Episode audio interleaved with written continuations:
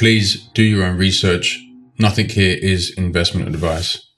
Burford Capital today. Long term favourite. uh, there's, a, there's a joke at In Practice which goes something along the lines of um, if you talk to Will Barnes long enough, the conversation will end in Burford Capital. I think that's joke is not only internal to In Practice, but but may also extend to the community of dear, dear, dear friends and colleagues that we work with. Um, what what on earth is so interesting about this business that has merited your almost unwavering attention for probably more than um, seven, six or seven years? Yeah, well, I would. I first came across it when, actually, on the credit side, when they were issuing UK bonds, and I was really lucky to be honest. I mean, I I was covering the company and and had no idea what they were doing, what, what was going on really. You know, I started barely do now, but um, they this I was covering it and it was ridiculous valuation. It was like six times book or something in 2017, 18, and and then Muddy Waters obviously had that had run the short story in nine end of 2019, I think. So I was kind of live, got a front row seat in, in what was going on, and and actually in, in that just made me particularly interested. I think back back then I didn't really fully understand the business much at all, frankly, and was covering it was loosely following, but wasn't really paying too much attention. But then the, the whole Muddy Waters thing obviously was was very interesting and and followed the the, the story and from start to finish, but actually realized how good Carson Block actually is. and and looking back, well, even just short at, at, the time, shortly after, you know, realizing how well how firstly how good he is in terms of noticing the the opportunity, the setup, and the potential asymmetry on the short side based on the public information on, on the company and, and everything and the whole story. And and looking back, it was you know where I followed the business and read through the short report. A lot of it was kind of uh, BS to a certain ex- certain extent. Um, but when you dived into it, it actually realized how perfect the short setup was for for Burford and how good he actually is. So, for example, you know, high growth financials is always fishy and quite tricky. You know, you shouldn't be growing big financial institutions fast, unless you have very lax underwriting or or or, lending standards.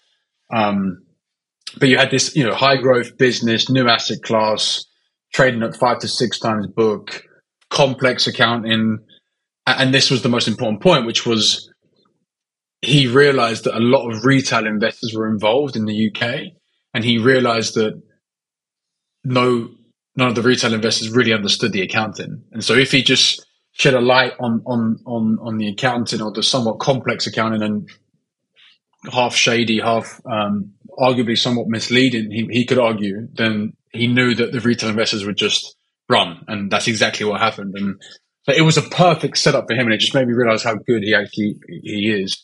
But it was a, effectively a hit and run. And if you knew the business, it didn't it really didn't um, impact the, the, operating business much at all and was kind of smoke and mirrors. And I think uh, afterwards it, that all played out. And I think management, it was interesting to, it was the first time I've properly followed a company throughout such a short report like that. You know, and that was a big, you know, the stock was down a ton that on the day. And, and I think Peter trough was 75% or something. And it was massively overvalued, but this was a, you know, this was a, was a big story. So it, I got really interested there because I realized that actually there was a lot of asymmetry, you know, on the when uh, post Muddy Waters and it was trading at you know three pound.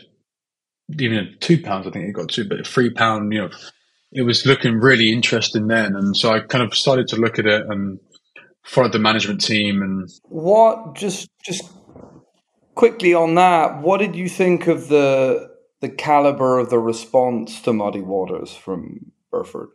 I think it was overall pretty good, but there's a lot of nuance involved, and so well, firstly, like I mean, I think it's interesting to just understand like, why it's even worth spending time on, you know, and, and actually why once you once you knew that there was potentially this was a hit and run short and you know very well set up short, but nothing more than that. You know what what was particularly interesting about Burford. We talk about the management team in a second, but the, the management team quality, but also the characteristics of potentially the asset class. And it's a fairly new, it's a very new business, new asset class, but I think there are some unique characteristics about litigation finance that make it somewhat interesting, more interesting in some ways than other alts, but and less interesting in some ways. But for example, then obviously it's uncorrelated returns to the broader economic cycle and somewhat even, um, yeah, it's, it's uncorrelated, um, but it has positive skew, which is the most important point, and that means that you know that that is due because of the the underlying characteristics of the fact that, for example, sixty six percent of the time on average, these cases settle within two and a half years, three years, you know, two two and a half typically. Um, that means the binary risk is taken out of the of the case a lot of the time. You know, and because of these, because of the claimant and the defendant don't want to take that risk of a final judgment, you have the, the, the majority of cases don't actually get to that point.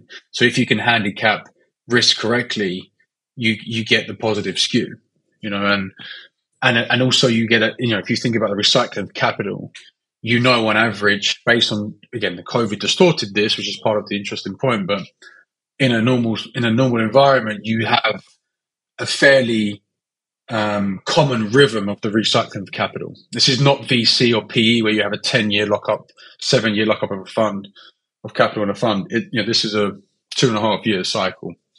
And so 66% of the time cases settle, they earn 29, 20 or 8, 8 9% IRR on those cases without binary risk, you know, and so, um, 16% of the time they lose they lose um, the case when it goes to trial.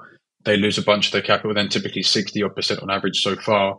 Again, this is not a full wipeout, typically because they have seniority in the in the capital structure, so they get back their capital first. Sometimes it's not a complete loss, and then on average, they get back 60% of their capital when they lose 16% of the time, one six. And then obviously the big wins get, um, you know, fifteen percent of the time they win on a trial and they get a they get a they get a huge win.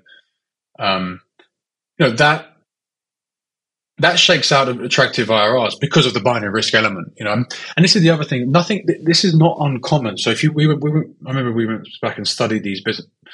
It's a bunch of them. Therium. There's Longford. There's many other businesses in the industry that are doing commercial litigation. They all earn decent IRRs, thirty percent plus IRRs. There's, there's not much capital and they're not, they're not running 5 billion.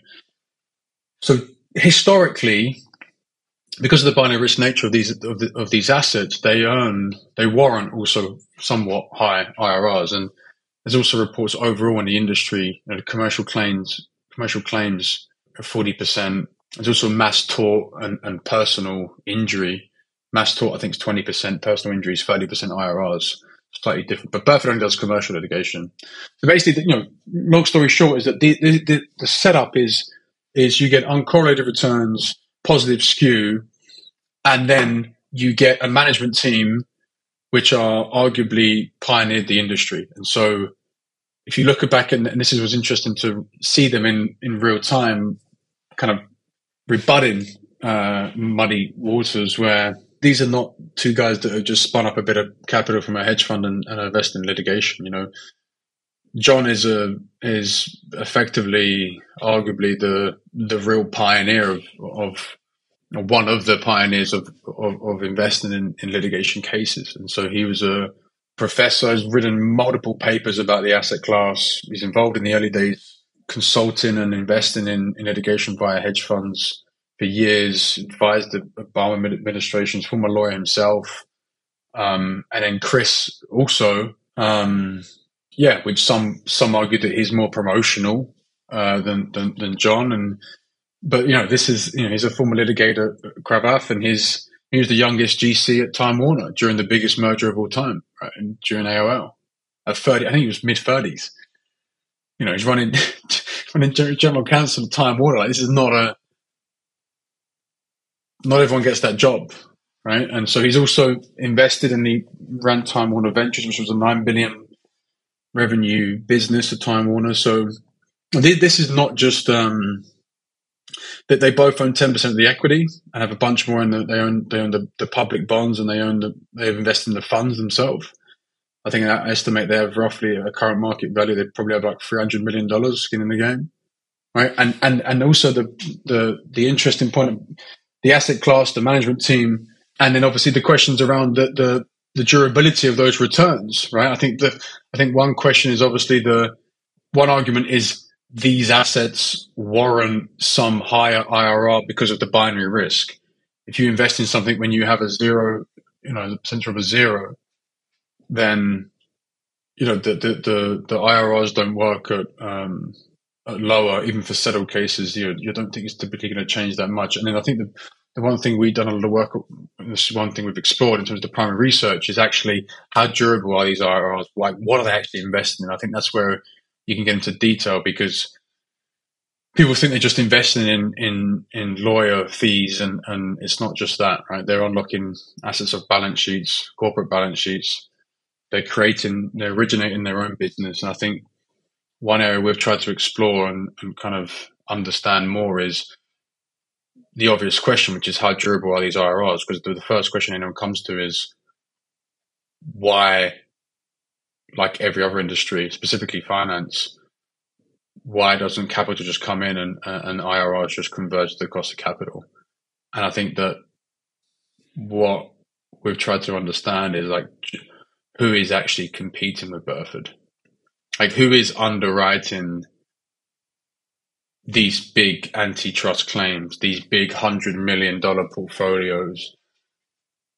I don't know if there's many people out there that are, they certainly don't have the balance sheet you know, Burford's three to four times bigger than Omni Bridgeway and, and, and other players. So I, I, don't know how. Certainly, for the more commoditized cases, there's a bunch of capital coming in the market and like underwriting one million dollar litigation. That's that's going to be commoditized. But when you're talking about 30, 40, 50 million, 100 million, 200 million cases or portfolios, I just the brand, the reputation, the capital base, the uh, uh, we're, we're, trying to understand exactly who how competitive who's actually competing with Burford. So let, let, us spend a bit more time investigating or, or chatting about the the sequence of, of the research that we've conducted over the last few years in terms of field work and in investigating, you know, so you've got especially on the risk side, right? The, the persistence of IRRs, the size of the market, binary risk. And we've spoken about a few of these things maybe a question around regulation in the space. Let, let's let's talk about how you've actually sequenced field work. Well, I, I think that the, the, first part was the first part was was like actually how does this work, right? Which is okay. There is a company with a litigation asset. How does it even get in front of Burford? There's a whole originate. There's a whole value chain and origination process that comes from client and corporate client to law firm, sometimes through brokers, but but ultimately to Burford or a funder. That's that's the historical type. So that's you know a, a large part of the business, which is which is law firm has relationship with funder, and they would you know for some for especially for the smaller assets, they put them out. You know, it's basically a bit of an auction. Call it an auction where they're bidding for they want to they want to fund the case, right? So the more commoditized, somewhat smaller cases are, are certainly going to be somewhat commoditized. There's still a, probably a premium required for a funder to make that economics work because, because, like I said, because of the binary risk. But overall, probably in the long run, these smaller cases are going to be are going to be just you know commoditized. Then it's the big. Then it's like how part of the edge that one hypothesis that I had was the edge is actually in the the brand of reputation which comes through the origination. So in short, Burford gets better access to deals because of their brand and bigger and, and, and bigger and more complex pieces of litigation. I.e. the YPF in Argentina, like who really would underwrite Eton, Park, and Petersen to, to, to that level? And that was 10, you know, eight years ago, whatever it was. Um, you know, and just just like the just like for some pieces of financing, a big corporate wouldn't go to, um, you know, RBC. They would only go to Goldman and, and Morgan Stanley. But even more than that, there would only be, you know, one or two options probably in this in this market now, and basically one would only be Burford. So I think it's that that brand and recognition and reputation is is part of the origination. So understanding exactly, we spend a lot of time speaking to lawyers, speaking to um, people that have been both uh, clients, lawyers, and at funders, and understanding exactly how that origination process works. And you know, frankly, a lot of the time we speak to funders, and they're not they're not really bidding against Burford because they don't they don't really see the same business as Burford. Um, so that was the first part. The persistence to the IRRs, I think that was that's a harder one to understand, and you still, you know, it's, it's impossible to handicap and, and, really get a grip on. But I think part of it is understanding the competition, like how, what, what type of cases are they underwriting? Who gets access to these? How complex is the litigation? Who has the ability to do that? I think there's very, there's a lot of nuance in, in the way that the legal work is conducted. A lot of funders outsource that legal work. So, um, you know, some of the, some of them like you know, Augusta and, and Longford and Therium, they, they will specialize in certain parts of litigation, but the other parts that come through their desk for a law firm, they'll outsource. And that, that supposedly that part of the process is, it can be quite competitive in terms of how you price the risk and, and the effectiveness of pricing that and how the law firm and the, and the, and the client chooses. So there's a lot of kind of nuts and bolts of this industry that's still evolving. That's the first, that's the core part of the business in terms of funding legal expenses. But the other part, which doesn't get discussed enough, and I think you know, Burford could probably do a better job of this, is actually explaining how they originate cases from corporate balance sheets.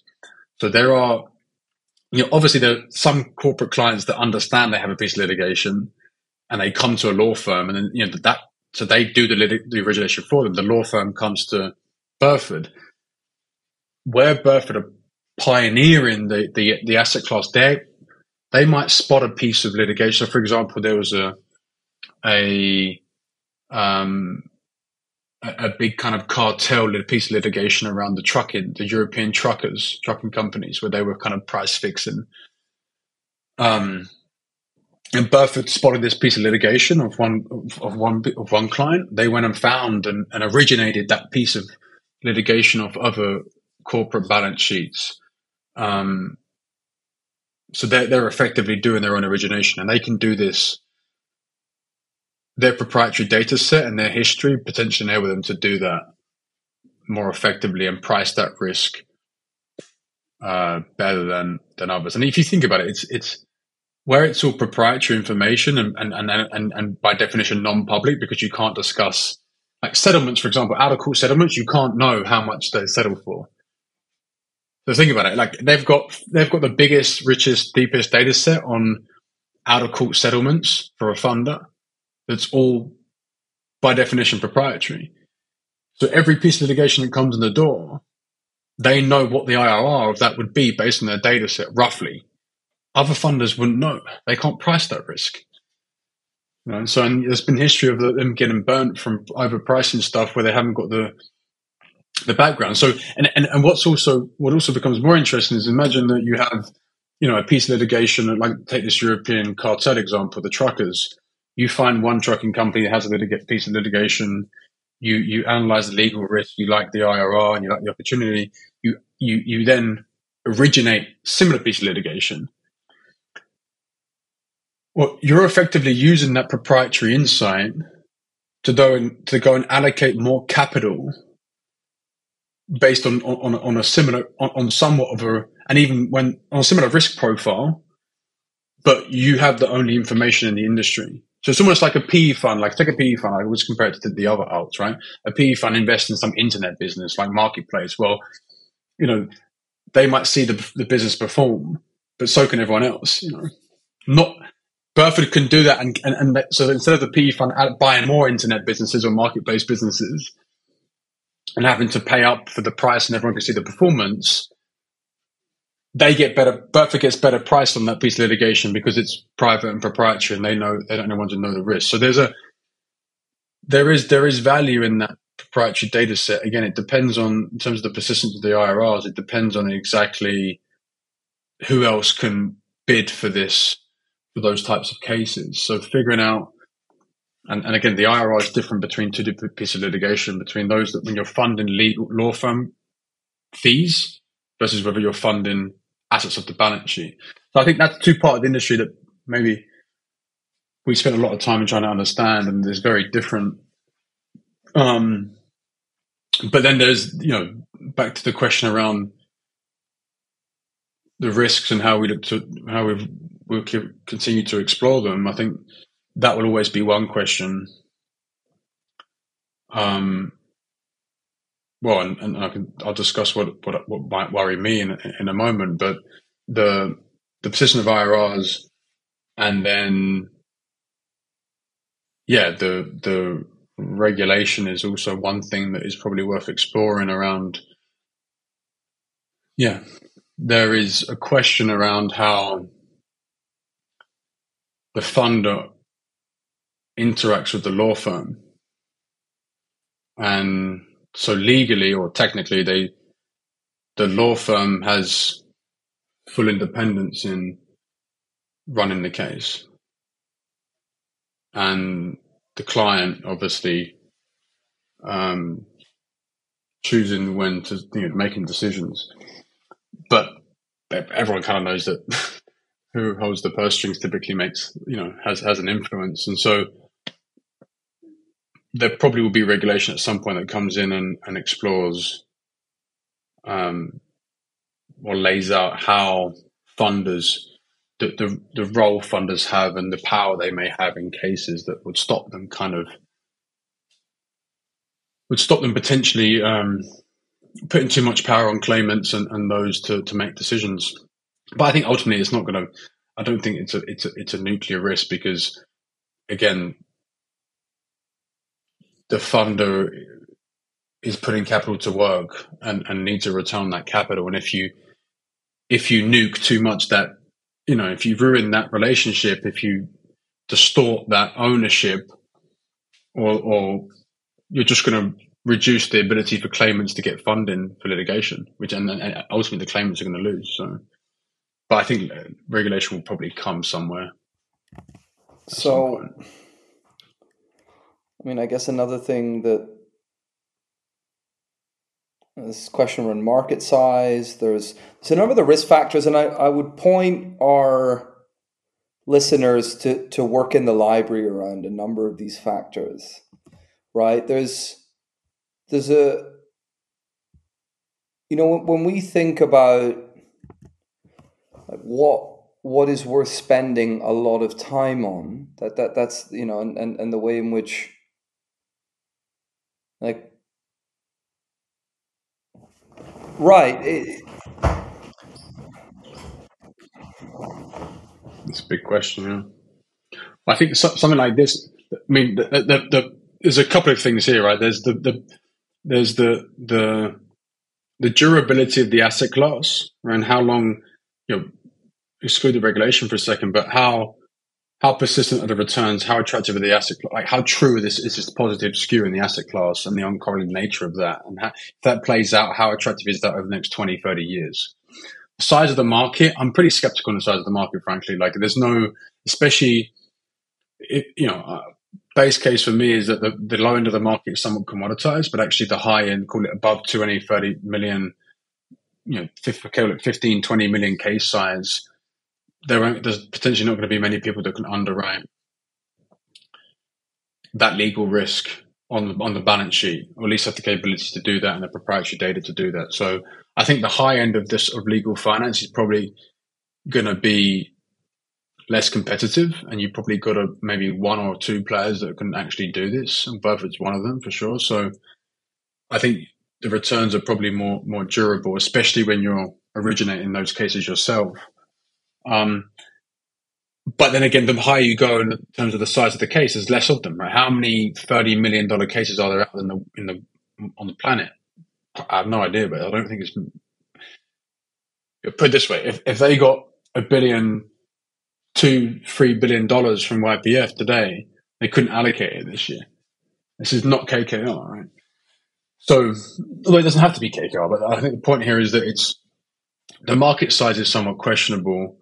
Um, but again, they're also they're also creating a market, right? When you go and unlock assets on a balance sheet, take the European cartel example, like you're effectively knocking on companies' doors and saying, you've got a similar asset here that you probably don't know about, and you're not going to spend time and money and effort to unlock that that asset value, but it has it has value. So you don't actually there's no no one can know the value of that side of the like the, the, the legal fee side. There's two obviously, there's two sides. Right? There's a le- financing le- law firm fees, legal fees. You can make some assumption of, you know, you chuck out people chuck out how many the dollars of the fees paid per year or whatever, eight hundred billion I think there is. But uh, that doesn't include what you unlock off the balance sheet that people don't even know they have. So no one knows the, the size of the market, but I, I think it's safe to say they can't they can't deploy billions a year, at least at this point. Um, and then the, the, the biggest question I have is, I think, well, you know, there's only two things that matters here, right? Which is how much you, how much capital you can deploy and what are, and what's the return on equity.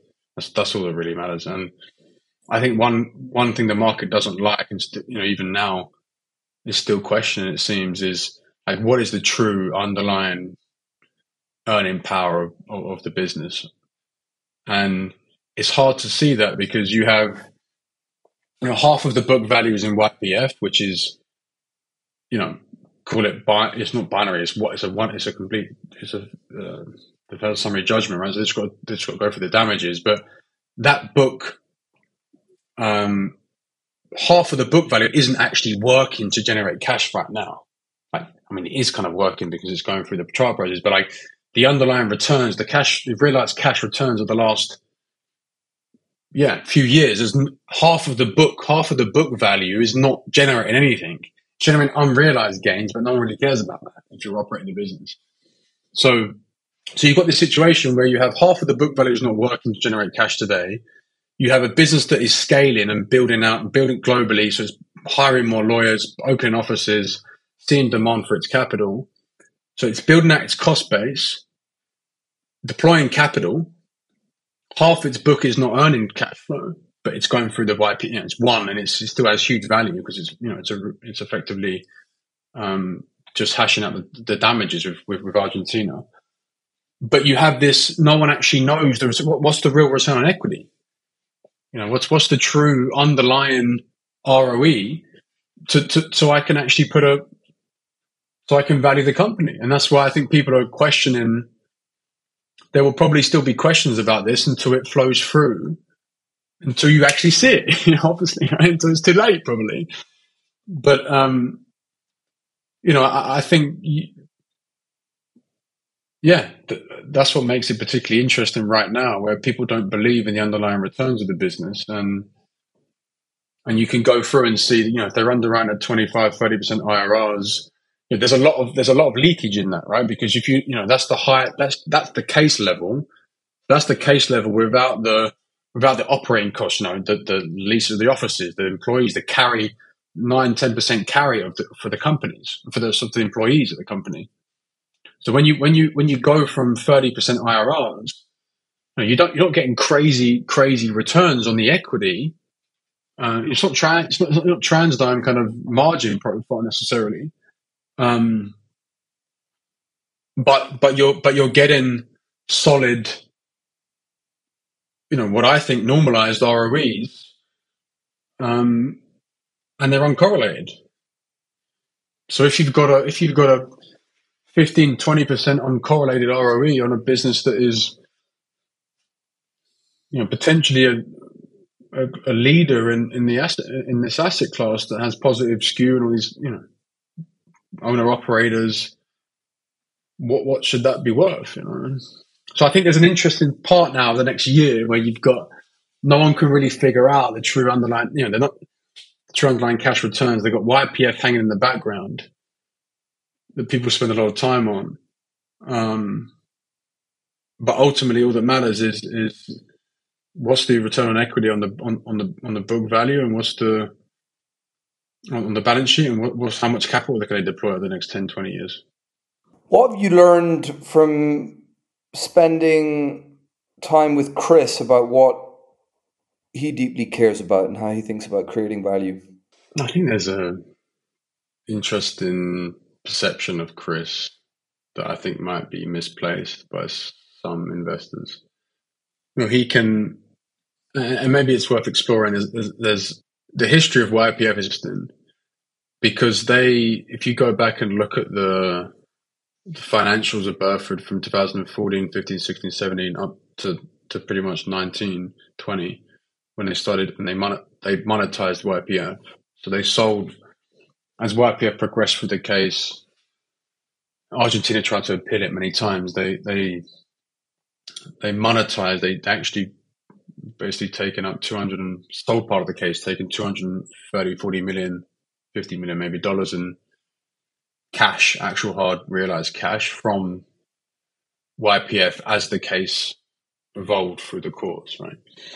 Um, now, so what what happened, and, and, that was if you there's, there's different ways to so when the whole Muddy Waters thing come out, a lot of investors we, we spoke to, they were what because Burford was taking a part of the carry because that was a realized cash.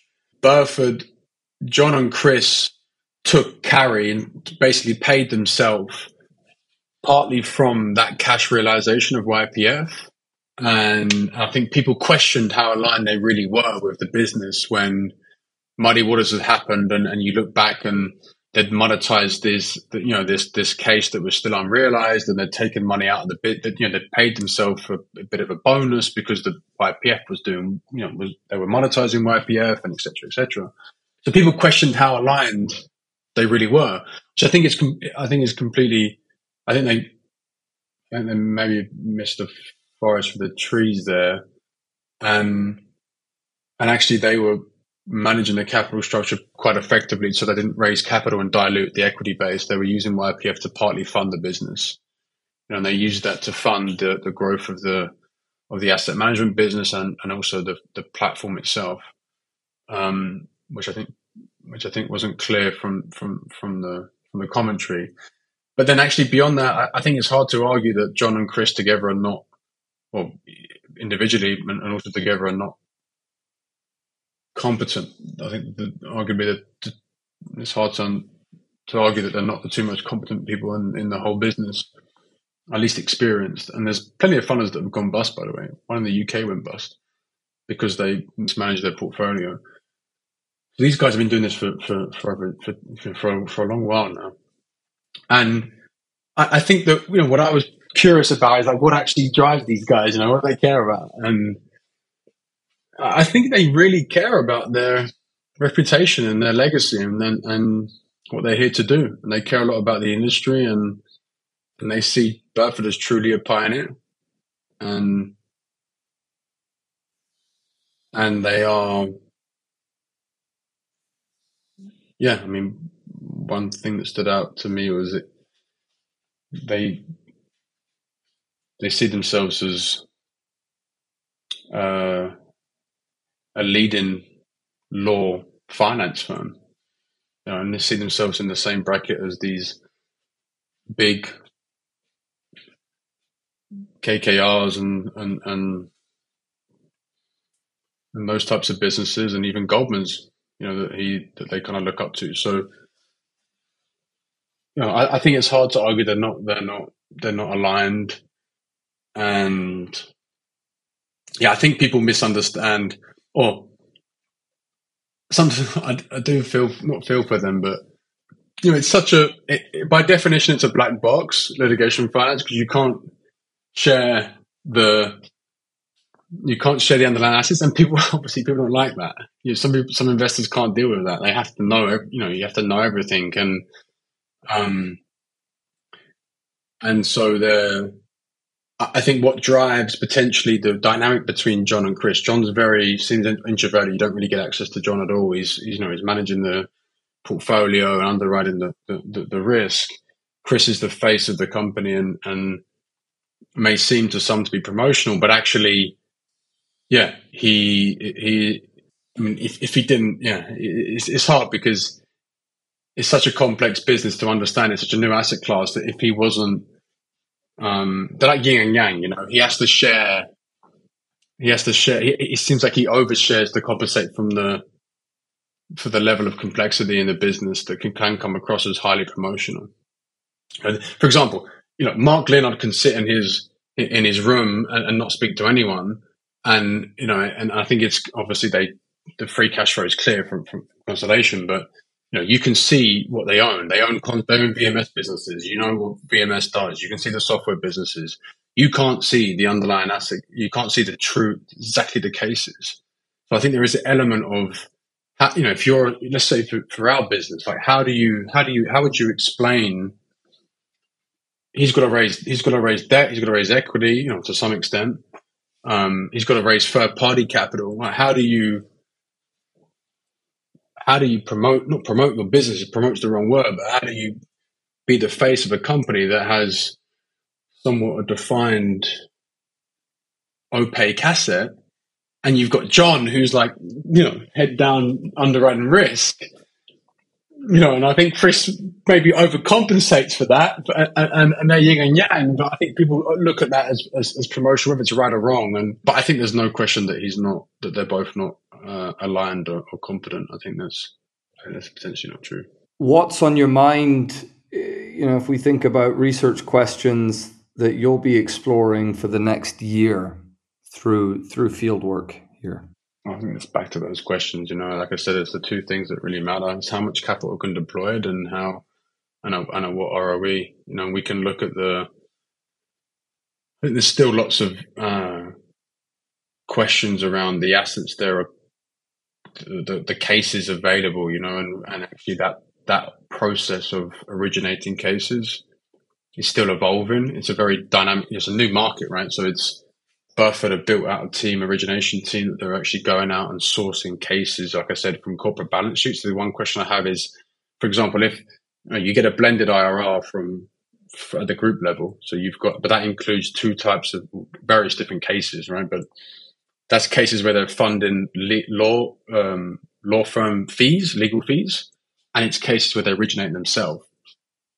So if this mix, I think the mix is probably like, I'll call it, let's call it 50 50, for argument's sake, it's slightly different. But if the mix becomes 75% they originate themselves off balance, off, off, off, corporate balance sheets, does that warrant a higher, is that, because that's, is that more proprietary than coming through a law firm? It seems that, seems like it could be what would be the IRR if that mix like if that mix changed, and and how big is either how big is is that opportunity? You know, so so exploring that origination process, who gets that access to the best deals, and and, and that would help you understand the persistence of those IRRs or, or really the return on, and the return on equity. But I think it's it's funny because yeah, let's let's see let's see when that cash comes. I think that's the that's the only thing, right? It's um cash money. People don't believe it's there. So maybe it's too late. Don't believe it until it's too late. Well, and and that's it. That there's there's this cloud hanging over the business for for a number of reasons. Important among these is is the muddy waters situation, followed by YPF, right? And I think that Muddy Waters is gone now. I think I don't think people are. Well, it's it's cast a shadow, right? It is gone, and if you look into it, right, it's Oh, 100%. Yeah. Well, no, but it, it's still there in the fact that, I mean, Carson could argue now, well, where's the cash? You know, he could, he, he could, he could, he could say that. He could say, show me the free cash flow, right? And, and, and that's true. And he has a point, and that's why I think there is a, still a credible point here, which is where is the cash? And you know, and you can say that about a lot of things. um, you could say about Amazon today. Where's the cash? You know, where's the cash from the retail business? Obviously, they have more of a history of, of, of, of generating cash, but Burford also haven't exactly nuked their their shareholder account raising equity to, to finance it. You know, so it's this business has generated cash in the past and it's financed itself to, to where it is today. So it's not like it's on a perpetual equity raising scheme to to flip equity to, to, to invest. You know, so I think that people want to see the cash flow. This should, you know, let's see if it shows itself in the next 12 to 18 months with, you know, excluding YPF, with YPF also obviously, but um, there's a couple of huge vintages in 2017, 18, 19 that are, that are coming due. So with this new cost base, the OPEX, the interest, the tax, you know, that realized cash coming from those vintages, excluding YPF, you know, then you get to see the true return on equity. And you can kind of, you know, if you, you can make some assumptions now what that could be, you know, and, and, and that's part of, of, of the, yeah, part of what people, people maybe don't trust. Um, but I think you can, you can make some reasonable assumptions around that. And then the other risk that you mentioned is, is yeah, the, that, that's still what Carson could argue. There's also the, you know, the insurers don't like don't like the, don't like the funders, you know, they don't like litigation. And if you speak to any insurer, they'll almost run you out the room when you speak about litigation finance. Don't bring Burford up in a room full of Markel shareholders. Yeah, well, I think that yeah, there's there's there's a bunch of insurers and and that have written reports and, and discussed it, but I think there's potentially more emotion involved here than than someone being reasonably objective, you know. And I think there's a few things people people people conflate cons- consumer and commercial litigation as well. So some of the some of the insurers have written about consumer litigation. Burford doesn't do that, but in, in pure commercial litigation, I mean, the insurers are effectively ar- arguing that litigation funding is increasing the claims cost for them, right? So it directly hurts them and they're arguing that okay, it's increasing the cost, it's increasing the claims cost for us. Therefore, we've got to put our price of our insurance up. Therefore, the business loses. Therefore, the business passes that cost on to their customers. Therefore, you're hurting customers. It's a bit of a you know, somewhat far fetched in terms of the, what they're trying to play on. It's actually hurting consumers, but it probably is going to increase claims cost. But I think the reality is that historically, there's been a lot of litigation that hasn't been litigated correctly because the companies that didn't have the capital, didn't even know they had the asset, and didn't have the bandwidth or understanding to litigate. You know, so this is not a, and in fact, the, the other way to look at it is, well, the insurers have just been having, you know, having a day out on on, on writing a bunch of insurance that was never was never being litigated or, or litigated against because there wasn't a market to fund that. You know, and so and now and effectively now what has happened is that you have another business players in the market that can can actually underwrite risk potentially better than the insurer, or at least on par. You know, so I think there's another way to look at it, which is if I was an insurer, I would look for ways to hedge my risk. You know, and, and, and, and can can the insurers use funders in a way to hedge the claims cost? You know, so I think there's different ways to look at it, but um, I think, like, I said before, I mean, there's there's probably bigger risks in in in to, to Burford than than than worrying about the insurers, and um, and let's not let's not forget that the the funders are not here to increase the in, increase unwillingly increase increase the cost of um, of anything that they're they're funding cases that have legal merit. You know, they're they're putting them they're, they're taking binary risk to fund these assets. You know, so they're not they're not kind of willingly going after any any type of case here. Um, they're allocating capital directly where they think there's some justice to be to be earned. You know, so um, but yeah, I think there's, there's probably bigger risks here than than, than, than worrying about insurers, and namely like show me the cash flow, right?